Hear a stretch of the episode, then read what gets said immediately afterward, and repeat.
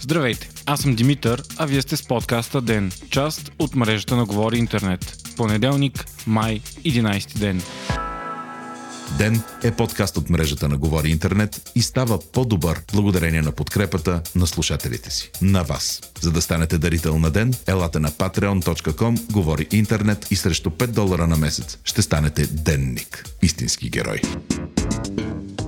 Миналата седмица е била втората с най-много нови случаи на COVID-19 в България след началото на пандемията. Това стана ясно от брифинг на оперативния щаб днес сутринта. От 4 до 11 май има 349 потвърдени случая, с 84 по-малко от рекордната до сега седмица 20-26 април. Все още обаче не се знае какви ще са ефектите от силното разхлабване на мерките от изминалите дни. Общият брой на инфектираните у нас вече е 1981, а на починалите 91. Покачват се обаче и случаите на оздравели 461 души. На този фон днес министрът на здравеопазването обяви ново отпускане на мерките. Разрешава се частично и при определени мерки посещение на музеи, библиотеки, културни събития и кина. Музеите, галериите и библиотеките ще бъдат отворени на открито и закрито. Позволява се само на открито провеждането на всякакви културни събития, включително концерти, но при заемането на до 30% от местата на публиката. Кинозалите също ще могат да бъдат отворени при максимум една трета от капацитета им. Театралните зали обаче не се споменават за заповедта на министра. Лошата новина на деня е, че Видинската болница, където е едно от най-големите огнища в страната, е в критично състояние. Там 44 души от медицинския персонал са болни от COVID-19,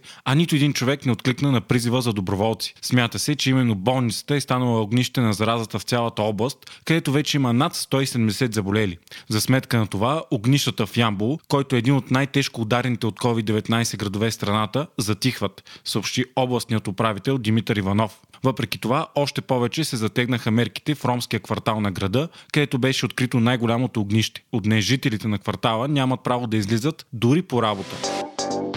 Междувременно, инфектираните от коронавирус по света вече са почти 4 милиона и 120 хиляди души, а загиналите 283 хиляди души. Русия вече е третата най-засегната страна с 221 хиляди болни и със сигурност ще задмине Испания, която е с 224 хиляди. В Русия обаче вече се откриват по 11 хиляди нови заразени на ден, а в Испания вчера са били едва 772 души. Плътно зад Русия е Великобритания с 220 хиляди болни и с по около 4 хиляди нови случая дневно. Великобритания е и вече страната с най-много жертви в Европа 32 000 души. И въпреки тежкото положение, вчера премиерът Борис Джонсън обяви, че се разхлабват мерките. Той призова всеки, който може да си стои вкъщи да го направи, а който не може да отиде на работа ако трябва. Джонсън обяви с много условности плана за отваряне на страната и заяви, че той зависи много от поведението на хората. Отварянето на магазините и училищата в страната ще стане най-рано на 1 юни, а на заведенията едва на 1 юли и то ако има сериозен спад случаите на нови болни. За сметка на това Испания, която доскоро беше най-засегнатата страна в Европа, вече отпуска мерките сериозно. От събота хората могат да пътуват в рамките на провинцията, в която живеят, да ходят на концерти и театър и да се събират на групи до 10 човека. Отворени са баровете, ресторантите и музеите, но с ограничено работно време. В някои градове обаче, включително в Мадрид и Барселона, сериозните мерки ще останат за още известно време. Добра новина идва и от САЩ. Там за 24 часа са починали едва 776 души, което е най-малкият брой от март месец насам. В най-тежко засегнатата от COVID-19 страна в света, заразените вече са над 1 милион и 300 хиляди, а починалите повече от 80 хиляди. Въпреки това, администрацията на Тръмп продължава да настоява за възможно най-бързо отваряне на бизнесите. Очаква се този или другия месец безработицата в САЩ да достигне до рекордните 20%.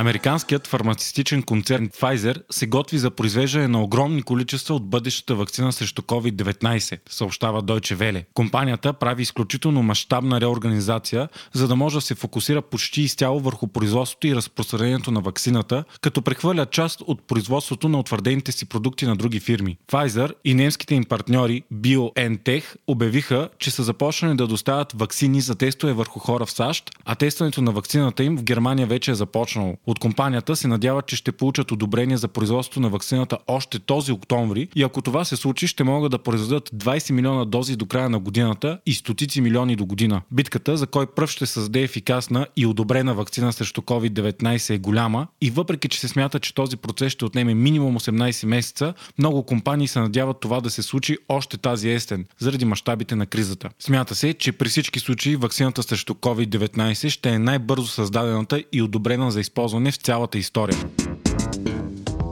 Ново проучване на Имперския колеж в Лондон пресметна колко години от живота си средно са загубили жертвите на COVID-19. В публичното пространство има много твърдения, че загиналите от коронавирус и без това са щели да починат скоро, защото са били възрастни и с тежки хронични заболявания. Оказва се обаче, че това не е така и дори болни и възрастни без COVID-19 са можели да живеят още средно 10 на години. Епидемиологът Нил Фъргюсън обяви, че това е горната граница на сметките му и е трудно да се уточни колко точно ще живее някого с или без COVID-19. Със сигурност обаче не става въпрос за няколко месеца, а за още години пълноценен живот. На това мнение е и проучване на шотландски екип, според който средният починал британец или италянец от COVID-19 е можел да живее още 11 години.